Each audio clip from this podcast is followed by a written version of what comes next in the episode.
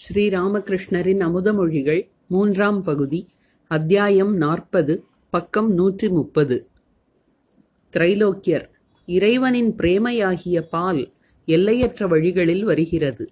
அவர் எல்லையற்ற சக்தி படைத்தவர். கிரீஷ் இந்த பிரேமைக்கு எதிரில் வேறு எந்த சக்தி நிற்க முடியும்? திரைலோக்கியர் சக்தி யாருடையதோ அவர் நினைத்தால் முடியும். எல்லாம் இறைவனுடைய சக்திதான். கிரீஷ் எல்லாம் இறைவனின் சக்தி உண்மைதான். ஆனால் அவித்யை சக்தி என்று ஒன்று இருக்கிறதே. திரைலோக்கியர் அவித்யை ஒரு பொருளா? அவித்யை என்ற ஒரு பொருள் உண்டா என்ன? அவித்யை என்பது ஓர் இல்லாமை வெளிச்சம் இல்லாமை இருள் என்பது போல். இறைவனின் பிரேமை நமக்கு பெரிய விஷயம்தான். இறைவனுடைய துளியே நமக்கு கடல் போல். இதுதான் முடிவு என்று எண்ணினோமேயானால் அவருக்கு ஓர் எல்லை கட்டியவராகின்றோம். ஸ்ரீ ராமகிருஷ்ணர் திரைலோக்கியரையும் மற்ற பக்தர்களையும் பார்த்து ஆம் ஆம் அது உண்மைதான். ஆனால் கொஞ்சம் கள் குடித்தாலே நமக்கு போதை ஏற்பட்டு விடுகிறது. கள்ளுக்கடையில் எவ்வளவு கள் இருக்கிறது என்ற கணக்கெடுப்பினால் என்ன பயன்? இறைவனுடைய எல்லையற்ற சக்தியை பற்றி அறிந்து கொள்வதால் நமக்கு என்ன பயன்? கிரீஷ் திரைலோக்கியரிடம் நீங்கள் அவதாரத்தை ஒப்புக்கொள்கிறீர்களா? திரைலோக்கியர். பக்தர்களில் மட்டுமே பகவான் அவதரிக்கிறார். ஆனால் எல்லையற்ற சக்தி மேனிஃபெஸ்டேஷன் ஆவதில்லை. வெளிப்பாடு. அது சாத்தியமில்லை. எந்த மனிதனாலும் எல்லையற்ற சக்தியை வெளிப்படுத்த முடியாது. கிரீஷ். குழந்தைகளை பிரம்மகோபாலன் என்று எண்ணி சேவை செய்ய முடியுமானால் ஏன் மகாபுருஷர்களை இறைவனாக பூஜை செய்யக்கூடாது? ஸ்ரீ ராமகிருஷ்ணர் திரைலோக்கியரிடம் எல்லையற்றது பற்றி ஏன் இவ்வளவு வாதங்கள்? உன்னை தொட வேண்டுமானால் உன் உடம்பு முழுவதும் தொட வேண்டுமா? கங்கையில் குளிக்க வேண்டும் என்றால் ஹரித்வாரிலிருந்து கங்காசாகர் வரை தொட வேண்டுமா? நான் தொலைந்தால் எல்லா குழப்பங்களும் ஒழியும். நான் இருக்கும் வரை வேறுபாட்டுணர்வு இருக்கும். நான் போய்விட்டால் என்ன இருக்கும் என்பதை யாராலும் அறிய முடியாது. இதையெல்லாம் வாயினால் விளக்க இயலாது. எது உள்ளதோ அது இருக்கும். நான் போனவனிடம் சிறிது பிரகாசிக்கிறது மீதி வேறு எங்கோ பிரகாசிக்கிறது என்றெல்லாம் சொல்ல முடியாது. சச்சிதானந்த கடல் அதில் நான் என்ற பானை இருக்கிறது. பானை இருக்கும் வரை தண்ணீர் இரண்டாக பிளவுபட்டுள்ளது போல் தோன்றுகிறது. பானைக்குள் ஒரு பாகம் வெளியிலே மற்றொரு பாகம். பானை உடைந்து விட்டால் எல்லாம் ஒரே தண்ணீர். அதையும் சொல்ல முடியாது. யார் சொல்வது? இவ்வாறு பேச்சு நிறைவுற்றதும் குருதேவர் திரைலோக்கியருடன் மீண்டும் இனிமையாக பேசினார். ஸ்ரீ ராமகிருஷ்ணர் நீ ஆனந்தமாகத்தானே இருக்கிறாய்? திரைலோக்கியர் எங்கே? இங்கிருந்து போன உடனேயே பழையபடி ஆகிவிடுகிறேன். இப்பொழுது தெய்வீக எண்ணங்கள் விழிப்புணர்வுடன் உள்ளன. ஸ்ரீ ராமகிருஷ்ணர் காலில் செருப்பணிந்திருந்தால் முட்காட்டில் பயமின்றி நடக்கலாம். இறைவன் உண்மை மற்ற எல்லாம் நிலையற்றவை என்ற உணர்வு இருந்தால் காமினி காஞ்சனத்தால் பயமில்லை. திரைலோக்கியருக்கு சிற்றுண்டி கொடுப்பதற்காக பலராம் அவரை வேறோர் அறைக்கு அழைத்துச் சென்றார். குருதேவர் திரைலோக்கியரையும் அவரை போன்ற கருத்துடையவர்களையும் பற்றி மற்ற பக்தர்களிடம் கூறினார். இரவு ஒன்பது மணி ஆகியது. ஸ்ரீராமகிருஷ்ணர். கிரீஷ் மா முதலான பக்தர்களிடம். இவர்கள் எப்படிப்பட்டவர்கள் தெரியுமா? உலகம் காணாத கிணற்றுத் தவளை போல். கிணற்றை பற்றி மட்டுமே அதற்கு தெரியும். ஆகவே உலகம் என்ற ஒன்று இருக்கிறது என்பதையே அது நம்புவதில்லை. இறையானந்தத்தை பற்றி தெரியாது. எனவேதான் இல்லறம் இல்லறம் என்று புலம்புகின்றனர். கிரீஷிடம் அவர்களோடு நீ ஏன் வீணாக பேசுகிறாய்? அவர்கள் இரண்டையும் பற்றி கொண்டிருக்கிறார்கள். இறையானந்தத்தை சுவைக்காமல் அதை பற்றி அறிந்து கொள்ள முடியாது. ஐந்து வயது குழந்தைக்கு உடலுறவு இன்பத்தை புரிய வைக்க முடியுமா? உலகியல் மக்கள் கடவுள் கடவுள் என்று சொல்லிக் கொள்வதெல்லாம் கேள்விஞானம் மட்டுமே. வீட்டில் மாமிகள் சண்டையிடும் போது பேசுவதைக் கேட்டு குழந்தைகளும் எனக்கு கடவுள் இருக்கிறார் உன் கடவுள் சாட்சியாக என்றெல்லாம் பேசுகின்றனவே அதுபோல். போகட்டும் அவர்களிடம் தவறில்லை. எல்லோராலும் அந்த அகண்ட சச்சிதானந்தத்தை புரிந்து கொள்ள முடியுமா? ராமரை பனிரண்டு ரிஷிகள் மட்டுமே அறிந்து கொள்ள முடிந்தது. எல்லோராலும் புரிந்து கொள்ள முடியாது. சிலர் சாதாரண மனிதன் என்று எண்ணுகின்றனர். சிலர் சாது என்கின்றனர். ஏதோ ஓரிருவர் மட்டுமே அவதார புருஷர் என்று அறிந்து கொள்கின்றனர். அவனவன் முதலீட்டுக்கு ஏற்பவே பொருட்களுக்கு விலையை மதிப்பிடுகிறான். பணக்காரன் ஒருவன் வேலைக்காரனிடம் இதோ இந்த வைரத்தை கடைத்தெருவிற்கு எடுத்துப் போ. யார் யார் என்னென்ன விலை கொடுப்பார்கள் என்பதை என்னிடம் வந்து சொல். முதலில் கத்தரிக்காய் வியாபாரியிடம் போ என்றான். அப்படியே வேலையாள் கத்திரிக்காய் வியாபாரியிடம் சென்றான். அவன் அந்த வைரத்தை உருட்டியும் புரட்டியும் பார்த்துவிட்டு தம்பி இதற்கு ஒன்பது சேர் கத்தரிக்காய் தரலாம் என்றான். அதை கேட்ட வேலையாள் ஐயா சற்று அதிகம் கொடுங்கள். பத்து சேர் கொடுக்கக்கூடாதா என்று கேட்டான். அதற்கு கடைக்காரன் கடை விலையை விட சற்று அதிகமாகவே சொல்லிவிட்டேன். உனக்கு கட்டுப்படியானால் கொடு என்றான். வேலைக்காரன் சிரித்துவிட்டு வைரத்தை கொண்டு வந்து எஜமானனிடம் கொடுத்துவிட்டு ஐயா கத்திரிக்காய் கடைக்காரன் ஒன்பது சேர் காய்க்கு மேல் ஒன்று கூட அதிகம் தரமாட்டானாம். கடை விலையை விட அதிகமாகவே தான் சொல்லியிருப்பதாகவும் கூறினான் என்றான். பணக்காரன் சிரித்துவிட்டு வேலைக்காரனிடம் போகட்டும் ஒரு துணிக்கடைக்காரனிடம் எடுத்துச் செல். கத்திரிக்காய் வியாபாரிக்கு கத்திரிக்காய் தான் தெரியுமே தவிர வைரத்தை பற்றி அவனுக்கு என்ன தெரியும்? துணி வியாபாரியிடம் பணம் அதிகமாக இருக்கும். அவன் என்ன சொல்கிறான் பார்ப்போம் என்றான். வேலைக்காரனும் துணி வியாபாரியிடம் போய் ஐயா இந்த வைரத்தை வாங்கிக் கொள்கிறீர்களா? என்ன விலை தருவீர்கள்? என்று கேட்டான். துணி வியாபாரி அதை பார்த்துவிட்டு இது என்னவோ நன்றாகத்தான் இருக்கிறது. இதைக் கொண்டு அழகான நகை செய்யலாம். அப்பனே நான் இதற்கு தொள்ளாயிரம் ரூபாய் தருகிறேன் என்றான். அதற்கு வேலையாள் ஐயா சற்று அதிகமாக கொடுங்கள். உங்களுக்கே இதை விற்று விடுகிறேன் ஓர் ஆயிரமாவது தாருங்கள் என்றான். அதை கேட்ட துணி வியாபாரி என்னை வற்புறுத்தாதே. நான் கடை விலையை விட சற்று அதிகமாகவே சொல்லி இருக்கிறேன் தொள்ளாயிரம் ரூபாய்க்கு மேல் ஒரு சல்லிக்காசு கூட என்னால் கொடுக்க முடியாது என்றான். உடனே வைரத்தை பெற்றுக்கொண்டு வேலைக்காரன் செல்வந்தனிடம் திரும்பி வந்தான். சிரித்தபடியே ஐயா துணி வியாபாரி தொள்ளாயிரம் ரூபாய்க்கு மேல் ஒரு ரூபாய் கூட கொடுக்க முடியாது என்று கண்டிப்பாக கூறிவிட்டான். கடை விலையை விட அதிகமாகவே கூறிவிட்டேன் என்றும் சொல்கிறான் என்றான். அதை கேட்ட செல்வந்தன் சரி இப்போது இதை வைர வியாபாரியிடம் எடுத்துப்போ அவன் என்ன சொல்கிறான் பார்ப்போம் என்றான். வேலைக்காரன் வைர வியாபாரியிடம் சென்றான். வைர வியாபாரி அதை பார்த்த உடனேயே இதற்கு ஒரு லட்சம் ரூபாய் தருகிறேன் என்றான்.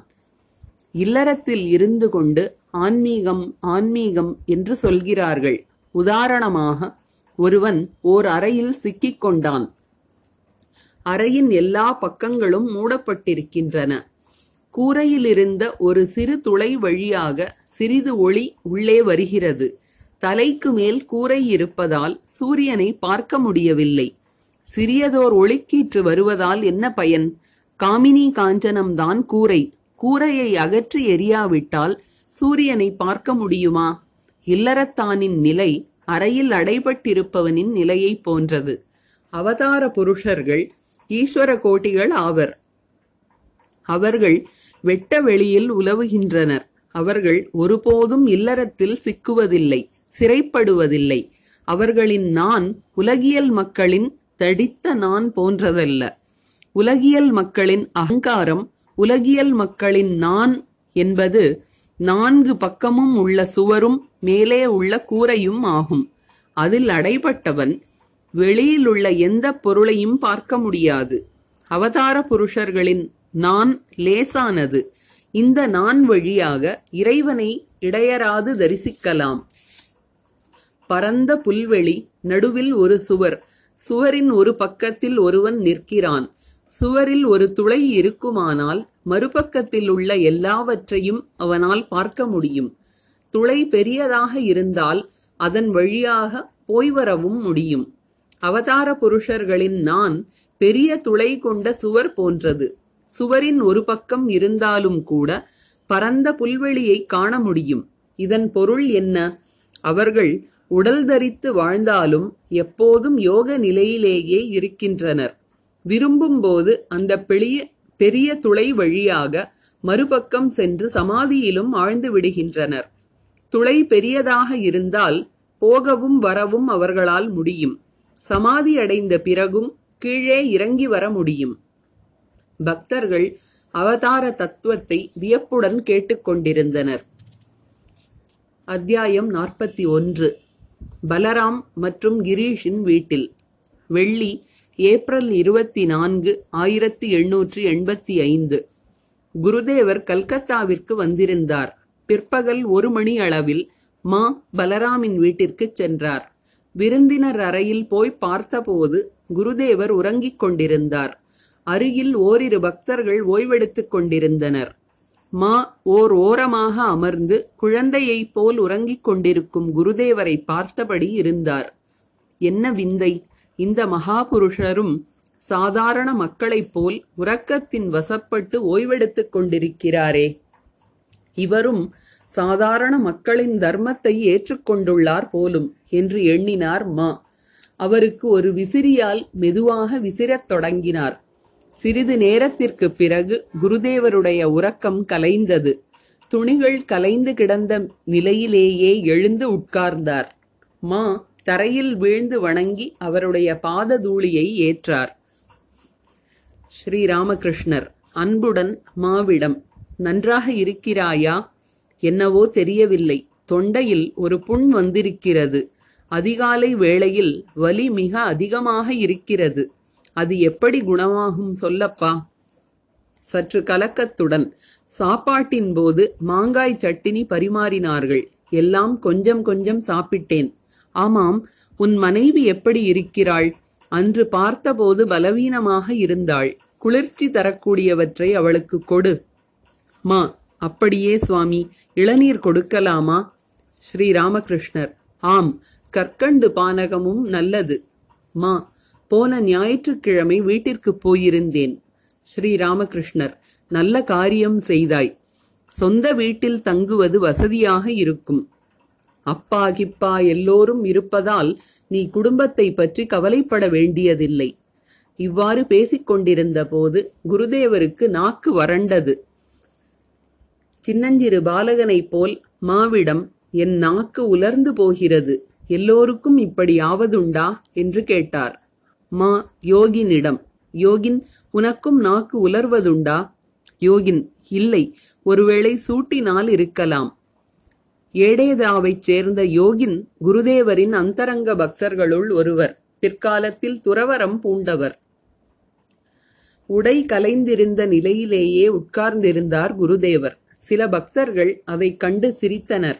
ஸ்ரீராமகிருஷ்ணர் குழந்தைக்கு தாய் பாலூட்டுவது போல் நான் உட்கார்ந்திருக்கிறேன். எல்லோரும் சிரித்தனர். அது இருக்கட்டும் நாக்கு வறண்டிருக்கிறது. கொய்யாப்பழமோ ஜாம்ரூல் பழமோ சாப்பிட்டு பார்க்கட்டுமா? பாபுராம் நல்லது நான் ஜாம்ரூல் கொண்டு வருகிறேன். ஸ்ரீ ராமகிருஷ்ணர் இந்த வெயிலில் நீ போக வேண்டாம். மா விசிறிக் கொண்டிருந்தார். ஸ்ரீ ராமகிருஷ்ணர் போதும் நீ நீண்ட நேரமாக அம்மா பரவாயில்லை சுவாமி எனக்கு ஒன்றும் கஷ்டமில்லை. ஸ்ரீ ராமகிருஷ்ணர் அன்புடன் கஷ்டம் இல்லையா மா அருகில் இருக்கும் ஒரு பள்ளியில் ஆசிரியராக இருந்தார். பகல் ஒரு மணிக்கு அவருக்கு சிறிது ஓய்வு கிடைக்கும். அதை பயன்படுத்திக் கொண்டு குருதேவரை காண வந்திருந்தார். இப்போது திரும்ப வேண்டிய நேரமாயிற்று.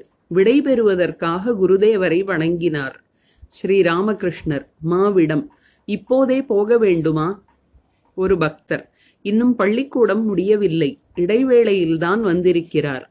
ஸ்ரீராமகிருஷ்ணர் சிரித்துக்கொண்டே ஏழெட்டு பிள்ளை பெற்றவளைப் போல் இரவு பகலாக வீட்டு வேலைகள். இருந்தாலும் அதற்கிடையில் அவ்வப்போது வந்து கணவனுக்கும் சிறிது சேவை செய்கிறாள். எல்லோரும் சிரித்தனர். மாலை நான்கு மணிக்கு பள்ளிக்கூடம் விட்டதும் மா மீண்டும் பலராமின் வீட்டிற்கு வந்தார். குருதேவர் சிரித்த முகத்துடன் அமர்ந்திருந்தார். செய்தி கேட்டு பக்தர்கள் ஒவ்வொருவராக வரத் தொடங்கினர். சிறிய நரேனும் ராமும் வந்திருந்தனர். நரேந்திரர் வந்திருந்தார். மா குருதேவரை வணங்கிவிட்டு அவரது அருகில் அமர்ந்து கொண்டார். பலராம் குருதேவருக்காக அல்வா போன்றதான மோகன் போக் என்ற இனிப்பை ஒரு தட்டில் அனுப்பி வைத்தார். ஏனெனில் தொண்டையில் புண் இருந்ததால் அவரால் கடினமான எதையும் உண்ண முடியவில்லை. ஸ்ரீ ராமகிருஷ்ணர் நரேந்திரரிடம் பாரப்பா இனிப்பு வந்திருக்கிறது. சாப்பிடு சாப்பிடு. மாலை மெல்ல சாய்ந்தது. குருதேவர் கிரீஷின் வீட்டிற்கு போக வேண்டும். குருதேவர் செல்வதால் இன்று அங்கே திருவிழா கொண்டாடுகிறார் கிரீஷ். குருதேவர் பலராமின் வீட்டு மாடியில் உள்ள அறையில் இருந்து இறங்கிக் கொண்டிருந்தார். அவருடன் மாவும் பின்னால் ஓரிரு பக்தர்களும் வந்தனர். வாசல்படியின் அருகில் பிச்சைக்காரன் ஒருவன் ஹிந்தி பாட்டு ஒன்றை பாடிக்கொண்டிருந்தான். அந்த ராமநாமத்தை கேட்டதும் குருதேவர் நின்றுவிட்டார். தெற்கு பார்த்தபடி நின்று கொண்டிருந்த அவர் மெல்ல மெல்ல அகமுகமானார். சிறிது நேரத்திற்கு பிறகு மாவிடம் நல்ல மெட்டு என்றார். ஒரு பக்தர் அந்த பாடகருக்கு ஓர் அணா கொடுத்தார். குருதேவர் போஸ்பாரா சந்தில் நுழைந்தார். சிரித்தபடி மாவிடம் என்னப்பா இந்த ஜனங்கள் என்ன சொல்கிறார்கள்? பரமஹம்சரின் படை வருகிறது என்றா? போக்கிரிகள் என்ன பேசுகிறார்கள் பார்? எல்லோரும் சிரித்தனர். பக்தர்களுடன் குருதேவர் கிரீஷின் வீட்டு வெளியறையை அடைந்தார். பல பக்தர்களை அழைத்திருந்தார் கிரீஷ். அவர்களில் பலரும் வந்திருந்தனர். குருதேவர் வந்ததைக் கண்டு எல்லோரும் எழுந்து நின்றனர். குருதேவர் சிரித்த முகத்துடன் அமர்ந்தார். பக்தர்களும் அமர்ந்தனர். கிரீஷ் மகிமாச்சரண் ராம் பவனாத் முதலிய பல பக்தர்கள் இருந்தனர். இவர்களைத் தவிர குருதேவருடன் வந்த பாபுராம் யோகின் இரண்டு நரேந்திரர்கள் சுனிலால் பலராம் ஆகியோரும் அமர்ந்தனர். ஸ்ரீ ராமகிருஷ்ணர் மகிமாச்சரனிடம் கிரீஷிடம் உன்னை பற்றி ஒருவன் இருக்கிறான். அவன் மிகவும் ஆழமானவன். உன்னிடம் முழங்கால் அளவுதான் ஆழம் இருக்கிறது என்று கூறினேன். நான் கூறியதை உண்மையாக்கிக் காட்டு பார்க்கலாம். நீங்கள் இருவரும் இப்போது வாதம் செய்யுங்கள். விட்டுக் கொடுக்காதீர்கள். எல்லோரும் சிரித்தனர். மகிமாச்சரனும் கிரீஷும் பேசத் தொடங்கினர். சிறிது பேசியதும் ராம் அது இருக்கட்டும் பாட்டு ஆரம்பமாகட்டும் என்றார். ஸ்ரீ ராமகிருஷ்ணர் ராமிடம் இல்லை இல்லை இதில் ஆழ்ந்த கருத்து இருக்கிறது. இவர்கள் இங்கிலீஷ் மேன்கள் என்ன பேசுகிறார்கள் என்பதை கேட்கிறேன். சாதனைகள் செய்தால் எல்லோரும் ஸ்ரீகிருஷ்ணராக முடியும் என்பது மகிமாச்சரனின் கருத்து. ஸ்ரீகிருஷ்ணர் அவதார புருஷர் சாதாரண மனிதன் ஆயிரம் சாதனைகள் செய்தாலும் அவதார புருஷரைப் போல் ஆக முடியாது என்பது கிரீஷின் கருத்து. மகிமர் நான் சொல்வது என்ன தெரியுமா? தடைகள் அகற்றப்பட்டு விட்டால் வில்வ மரம் மாமரமாக ஆக முடியும். யோகம் பழகுவதன் மூலம் தடைகள் அகல்கின்றன. கிரீஷ் நீங்கள் எப்படி சொன்னாலும் சரி. யோகம் பழகினாலும் சரி. வேறு என்ன செய்தாலும் சரி. அது ஒருபோதும் சாத்தியமல்ல. கிருஷ்ணர்தான் கிருஷ்ணராக முடியும். ராதையின் உணர்வு எல்லாம் மற்றொருவரிடம் இருக்குமானால் அவர் ராதையே. அதுபோல் ஸ்ரீ கிருஷ்ணரின் எல்லா உணர்வுகளும் யாரிடமாவது இருப்பதைக் கண்டால் கிருஷ்ணரையே காண்பதாகத்தான் கொள்ள வேண்டும். மகிமாச்சரனால் மேற்கொண்டு பொருத்தமாக வாதம் செய்ய முடியவில்லை. கடைசியில் ஒருவிதமாக கிரீஷின் கருத்தையே அவர் ஒப்புக்கொள்ள வேண்டியதாயிற்று. மகிமர் கிரீஷிடம். மகிமர் கிரீஷிடம். ஆம் ஐயா இரண்டும் உண்மைதான். ஞான நெறி பிரேம பக்தி. இரண்டும் கடவுளின் விருப்பம்தான். இவர் கூறுவது போல் வெவ்வேறு வழியாகப் போனாலும் போய்ச் சேர்வது ஒரே இடத்தில்தான். ஸ்ரீராமகிருஷ்ணர் மகிமரிடம் தனிமையில். எப்படி? நான் சொன்னது சரிதானே?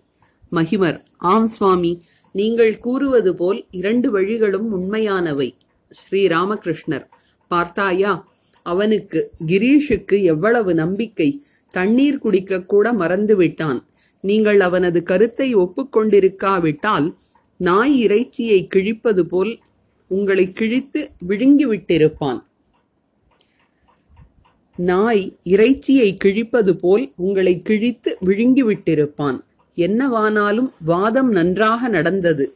உங்கள் இருவருக்கும் அறிமுகம் ஏற்பட்டது. நானும் உங்களிடம் இருந்து பலவற்றை அறிந்து கொண்டேன். பாடகர் தமது குழுவுடன் வந்து அறையின் நடுவே அமர்ந்தார். குருதேவரது சைகையை எதிர்பார்த்து அவர் பாடுவதற்கு தயாராக இருந்தார்.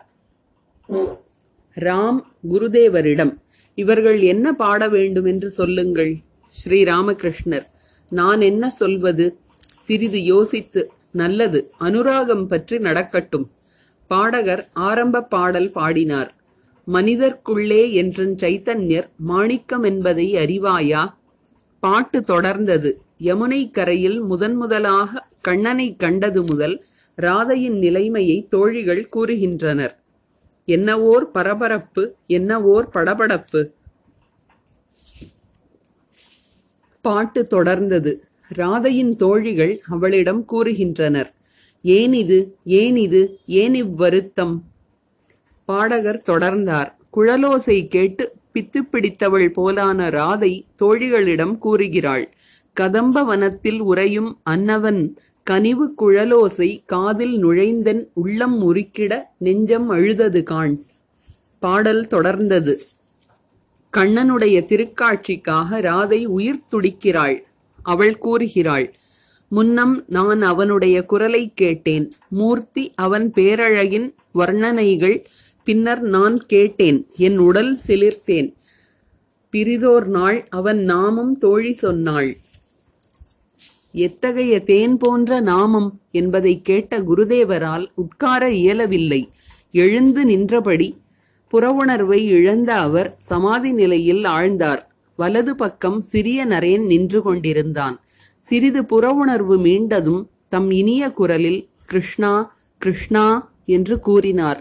அவரது கண்களில் இருந்து கண்ணீர் வழிந்தது. சிறிது நேரத்திற்கு பிறகு உட்கார்ந்தார். பாடகர் தொடர்ந்தார். விஷாகை என்ற தோழி வேகமாக ஓடிச் சென்று ஒரு படத்தை கொண்டு வந்து ராதையிடம் காட்டுகிறாள். அது உலகையே மயக்கும் கண்ணனின் உருவப்படம் அதை கண்ட ராதை இந்த படத்தில் இருப்பவரை யமுனை நதிக்கரையில் பார்த்ததில் இருந்து எனக்கு இந்த நிலை ஏற்பட்டிருக்கிறது என்கிறாள். அழகிய யமுனையில் அந்த கரைகளில் பழகிய இவரை கண்டேன் அன்று. குருதேவர் மீண்டும் எழுந்து நின்றார். ஓங்கிய குரலில் நரேந்திரர் முதலியோருடன் பாடத் தொடங்கினார்.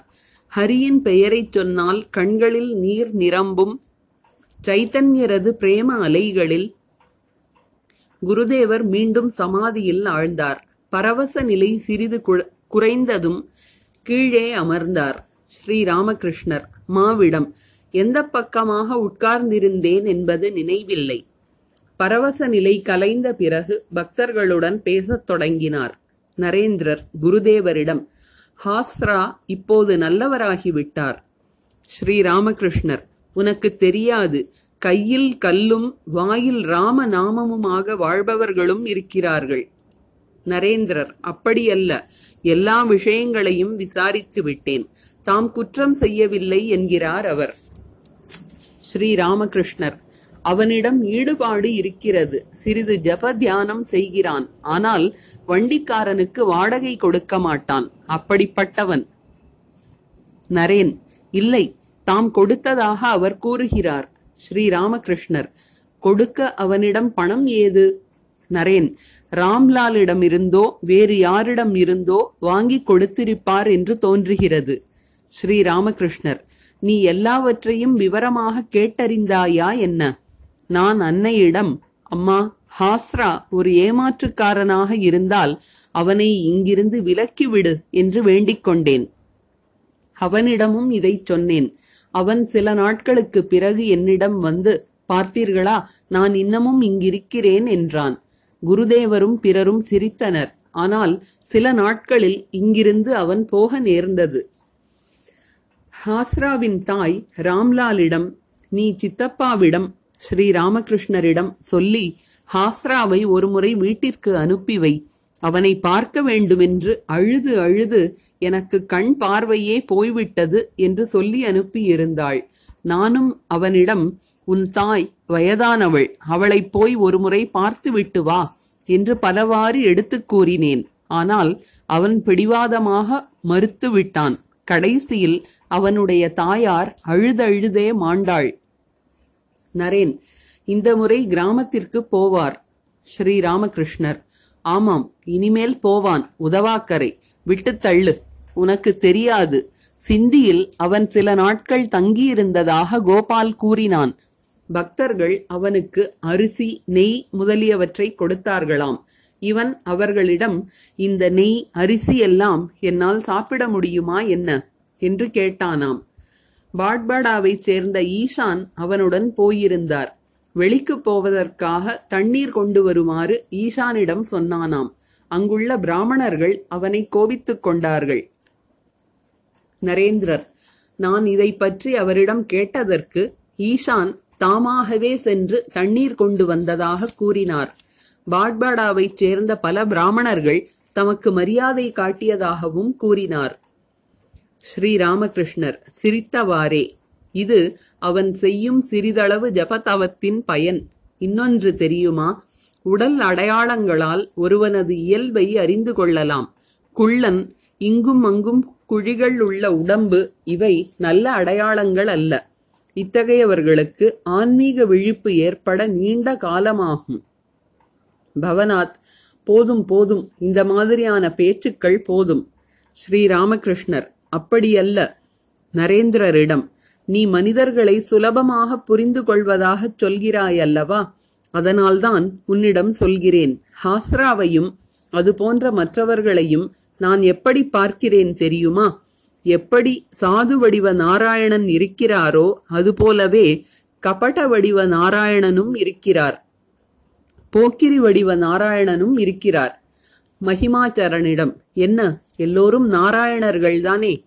மகிமர். ஆம் சுவாமி. எல்லோரும் நாராயணர்கள்தான். கிரீஷ் குருதேவரிடம் ஏகாங்கி பிரேமை என்று எதை கூறுகிறார்கள்? ஸ்ரீ ராமகிருஷ்ணர் ஏகாங்கி பிரேமை என்றால் ஒரு பக்க அன்பு என்பது பொருள். தண்ணீர் வாத்தை தேடுவதில்லை. வாத்துதான் தண்ணீரை தேடிச் செல்கிறது. சாதாரணி சமஞ்சசா சமர்த்தா என்று பல வகையான பிரேமை உண்டு. சாதாரணி பிரேமையில் சொந்த சுகத்தை மட்டுமே நாடுவது காணப்படும். நீ சுகமாக இல்லையா என்பது பற்றி கவலை இல்லை. சந்திராவளி கண்ணனிடம் கொண்ட பிரேமை இப்படிப்பட்டது. அடுத்தது சமஞ்சசா. எனக்கும் சுகம் கிடைக்கட்டும் உனக்கும் கிடைக்கட்டும். இது மிக நல்ல நிலை. அனைத்திலும் உயர்ந்தது சமர்த்தா. ராதையிடம் இந்த பிரேமை இருந்தது. கண்ணனின் சுகத்தில் அவள் சுகம் கண்டாள். நீ சுகமாக இரு. எனக்கு என்ன வேண்டுமானாலும் ஆகட்டும் என்ற நிலை. கோபியர் இந்த பிரேமையை கொண்டிருந்தனர். மிக உயர்ந்த நிலை இது. கோபியர் யார் தெரியுமா? ஸ்ரீராமச்சந்திரர் காட்டில் அலைந்து திரிந்து கொண்டிருந்த போது அறுபதினாயிரம் முனிவர்களைக் கண்டார். அன்பு ததும்பிய பார்வையுடன் ஒருமுறை அவர்களை பார்த்தார். அந்த முனிவர்கள் ராமரை காண்பதற்காக மன ஏக்கம் கொண்டிருந்தனர். இந்த முனிவர்களே கோபியர் என்று சில புராணங்கள் கூறுகின்றன. ஒரு பக்தர் சுவாமி அந்தரங்க பக்தர்கள் என்றால் யார்? ஸ்ரீராமகிருஷ்ணர். எப்படி தெரியுமா? கோயில் மண்டபத்தில் உள்ளேயும் தூண்கள் உள்ளன வெளியிலும் தூண்கள் உள்ளன. அந்தரங்க பக்தர்கள் உட்தூண் போன்றவர்கள். யார் எப்போதும் குருவின் அருகில் இருக்கிறார்களோ அவர்களே அந்தரங்க பக்தர்கள். மகிமாச்சரனிடம் ஆனால் ஞானி உருவத்தையும் விரும்புவதில்லை அவதாரத்தையும் விரும்புவதில்லை. ராமர் காட்டில் சென்றபோது பல முனிவர்களைக் கண்டார். அவர்கள் மிகுந்த மரியாதையுடன் ராமரை ஆசிரமத்திற்கு அழைத்துச் சென்றனர். பிறகு ராமரிடம் ராமா இன்று நாங்கள் உன்னை கண்டோம். எங்கள் எல்லா எண்ணங்களும் நிறைவேறிவிட்டன. ஆனால் நாங்கள் உன்னை தசரதரின் மைந்தனாகத்தான் அறிகிறோம். பரத்வாஜர் போன்றோர் உன்னை அவதாரம் என்கின்றனர். நாங்கள் அவ்வாறு கூறுவதில்லை.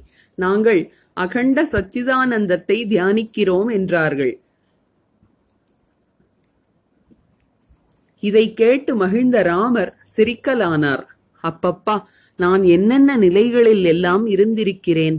மனம் அகண்டத்தில் ஒன்றிவிடும். இப்படி எவ்வளவோ நாட்கள் கழிந்திருக்கின்றன.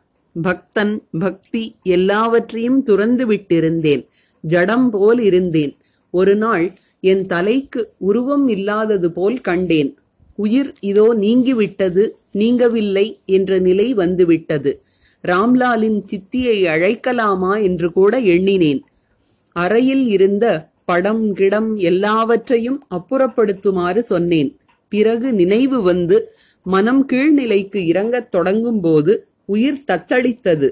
இறுதியில் எதை பற்றி கொண்டு வாழ்வது என்று நி- நினைத்தேன்.